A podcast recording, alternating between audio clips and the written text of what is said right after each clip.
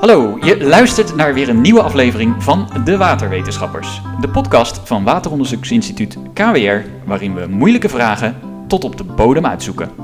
Ik ben Tim. En ik ben Els. En in deze aflevering stellen wij Stef Koop en Nicolien van Aalderen, onderzoekers op het gebied van wensen en gedrag van drinkwaterklanten, de vraag: hoe kan je ervoor zorgen dat we zuinig met kraanwater omgaan? Welkom, Stef en Nicolien. Dankjewel. Als eerst maar de vraag: waarom is het eigenlijk belangrijk dat we minder drinkwater gaan gebruiken? Ja, dat is een eh, hele belangrijke vraag. Ehm, eigenlijk is het zo dat in de scenario's die we hebben gezien hè, voor de toekomst met klimaatverandering, dat we eigenlijk nu op een punt staan dat je veel meer water moet worden gebruikt dan we aanvankelijk gedacht hadden. Dus ehm, niet alleen in de landbouw is dat veel meer, maar zeker ook met drinkwater. Ehm, we hebben in 2018 een hele droge zomer gehad. Maar ook afgelopen maand, kun je misschien wel herinneren, een uh, best wel moordende hitteweek. Zeker. Ja. En juist in die weken is het zo dat uh, op de momenten dat iedereen s'avonds thuis komt, uh, nog even het badje vult, nog even de tuin sproeit, wat langer doucht, misschien wat extra wasjes draait. Dus dan is die watervraag enorm veel meer dan eigenlijk het systeem voor ze ingericht. Nou, en dat kan leiden tot nou, ten eerste gewoon meer energie en meer water dat je aan de natuur onttrekt, dus gewoon milieuschade. Maar ook wel tot uh, drukvermindering van de leiding. En daarmee dus ook uh, in sommige gevallen zelfs dat het water een beetje verkleurt. Dat soort zaken. Mm -hmm. Dus ja, het is, het is zeker belangrijk dat we juist op dat soort momenten uh, minder water gebruiken. Ja, want als je over, over het algemeen kijkt, hè, dus we hebben het nu even over die hele warme periode, maar zijn we over het algemeen gezien ook meer water gaan gebruiken? Uh, ja, dat zou je kunnen stellen. Kijk, over de afgelopen 10, 20 jaar is het de efficiëntie van uh, apparaten, zoals bijvoorbeeld een, uh, een vaatwas of een wasmachine, is, is omhoog gegaan. Dus we gebruiken daar minder water. Mm -hmm. Maar dat wordt eigenlijk overgecompenseerd doordat we langer douchen, oh ja. bijvoorbeeld. Dus gemiddeld mm. gebruiken we even veel water, best wel veel water ook. Mhm. Mm -hmm. iets van 120 liter per persoon per dag. Oh ja. ja. en ons gedrag is eigenlijk steeds, steeds ietsje meer water Okay. gaan gebruiken. Ja, ik had het vermoeden dat, dat we misschien wel wat minder water waren gaan gebruiken in de afgelopen periode of jaren. Maar dat is dus niet het geval. Nee. Hm. Dus de, laten we zeggen, de, we hebben dan wel goed een douchekop die minder water kan gebruiken, maar er tegenover staan allemaal regendouches van mensen. Zeg maar. Ja, dat is, Ja. Een, dat is een mooie samenvatting. Ja. ja. Ja, oké. Eh, maar tegelijkertijd krijgen we wel steeds vaker ook van de, drinkwaterbedrijven te horen van... goh jongens, eh, let op, we moeten zuinig zijn met het drinkwater. Ehm, ook best wel alarmerend soms bijna. En kunnen jullie iets zeggen over ehm, in hoeverre mensen echt meer op hun watergebruik gaan letten... als er dat soort verzoeken zijn? Um, ja, eigenlijk hebben we die vraag ook meegenomen in een onderzoek naar kraanwaterbewustzijn dat we hebben gedaan. Daar hebben we niet specifiek gekeken naar de reactie uh, wanneer er zo'n oproep was, maar meer in het algemeen in hoeverre mensen nou die wens hebben om, om meer water te besparen. Dat hebben we gedaan met een uh, grote representatieve vragenlijst uh, in Nederland. En daaruit zagen we dat eigenlijk een vrij groot gedeelte van Nederland, meer dan 60% inderdaad graag de, of de wens heeft meer water te besparen.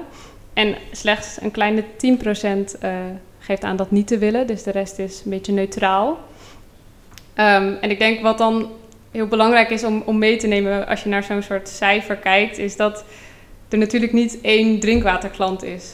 Dus dat je eigenlijk, ja, verschillende mensen hebben gewoon verschillende uh, wensen en behoeften wat, als het om kraanwater gaat. En dat zien we ook heel erg terug. Dus een manier om daarnaar te kijken die wij veel gebruiken is uh, middels de ja, klantperspectieven noemen we dat dan. Dus eigenlijk hebben we de Nederlandse drinkwaterklant. Dus dat zijn eigenlijk alle Nederlandse bewoners ingedeeld in, in vier klantperspectieven op basis van de, de centrale waarden uh, die mensen hebben en dingen die mensen belangrijk vinden als ze denken aan kraanwater en aan het drinkwaterbedrijf. Um, en daar, ja, die vier perspectieven die kan ik wel even kort uh, benoemen. Ja, dat, is goed. Ja, dat want, zijn de... want dat is eigenlijk heel kort samengevat. Je- Je zegt, je kan niet zeggen dat er één klant is, maar je kan die wel in vier groepen eigenlijk, in vier Precies, soort hoofdgroepen eigenlijk is, is er inderdaad aan de hand van een, eh, nou ja, dat noem je dan een Q-analysis, maar aan de hand van zo'n soort van analyse van de verschillende waarden die mensen hebben, kan je dan groepen maken van mensen die ook ja, een beetje dezelfde type dingen belangrijk vinden. En die daaruit kwamen dus vier, uh, ja, vier hoofdgroepen. Mhm. En welke Ehm, groepen zijn dat?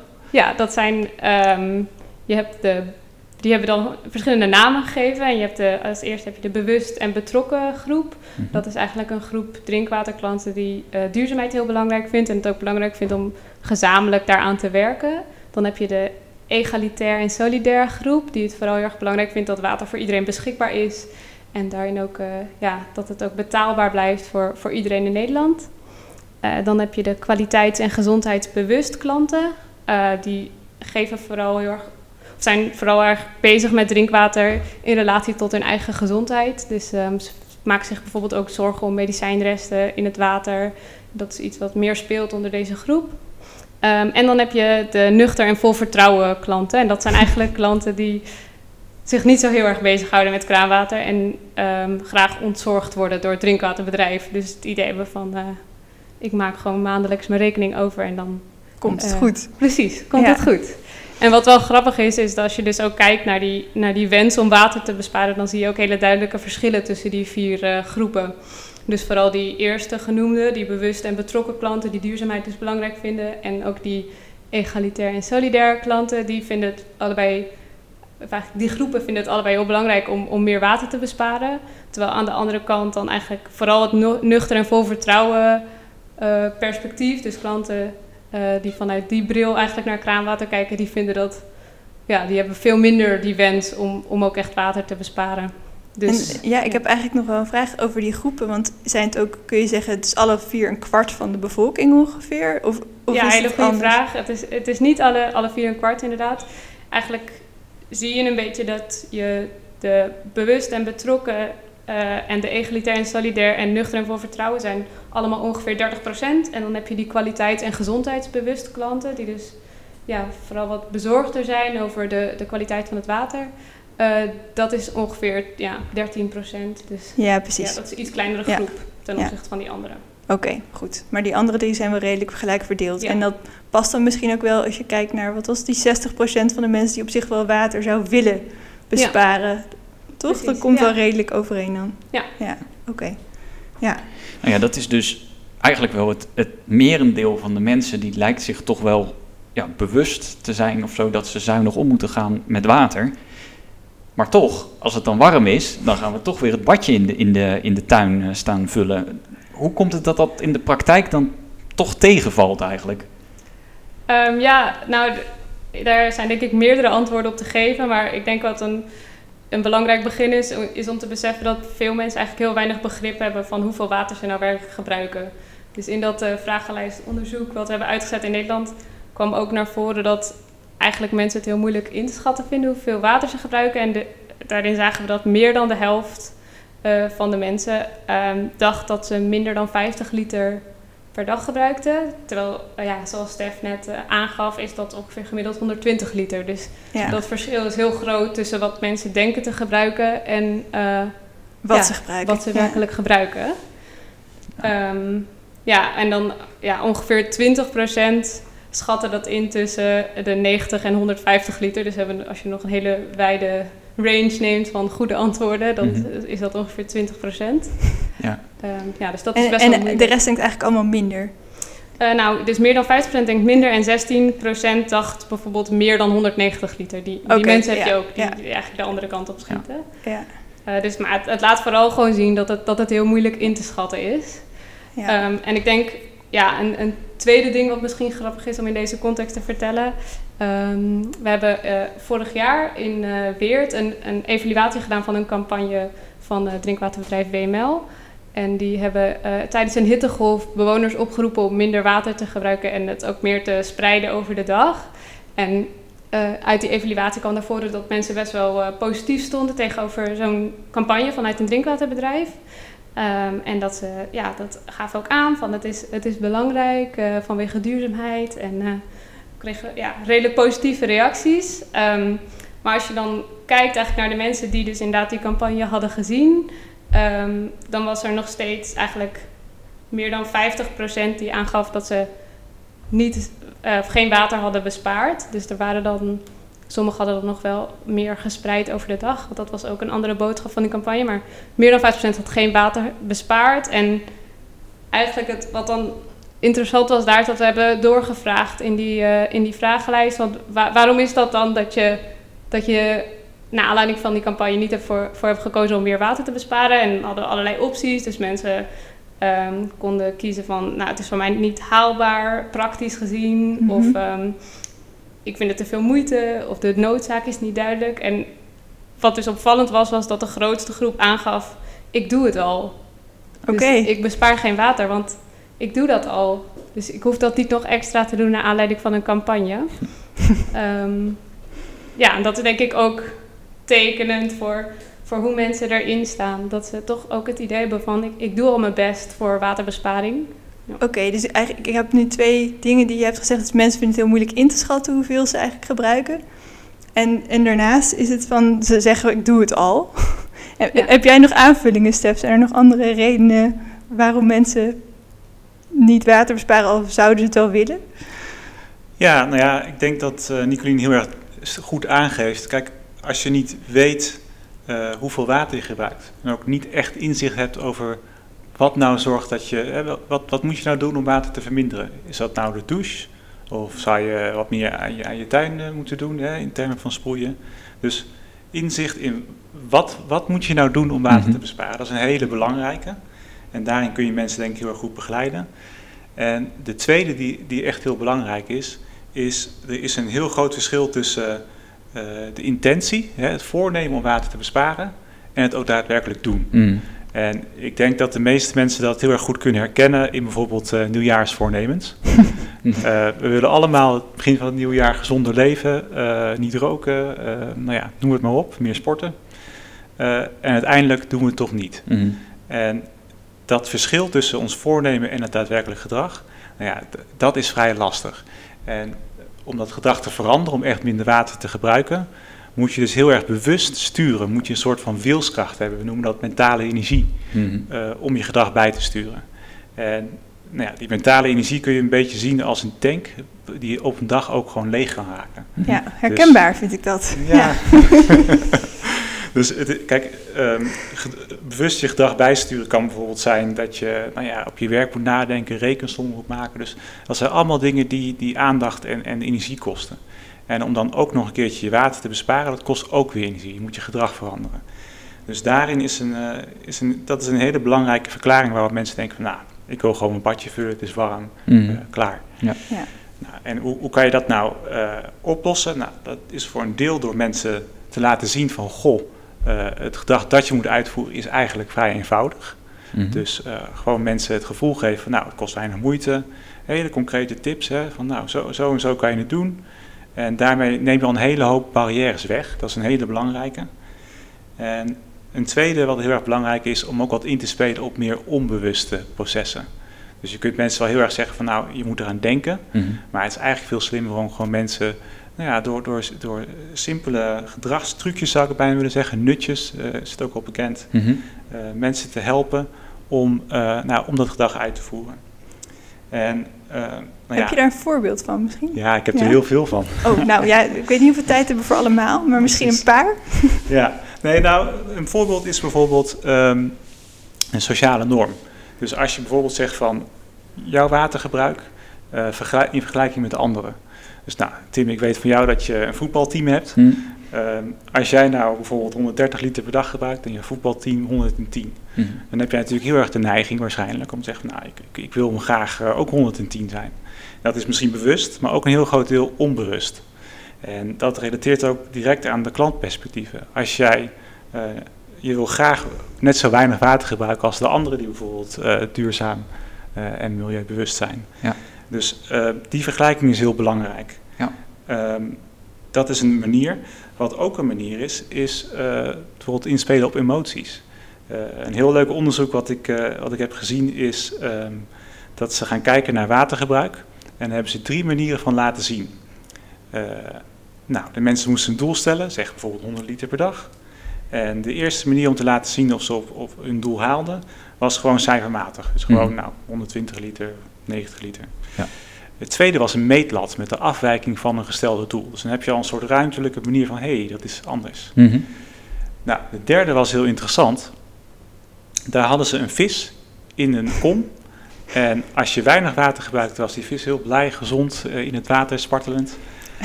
Ik zie wat hier gaat gebeuren, ja.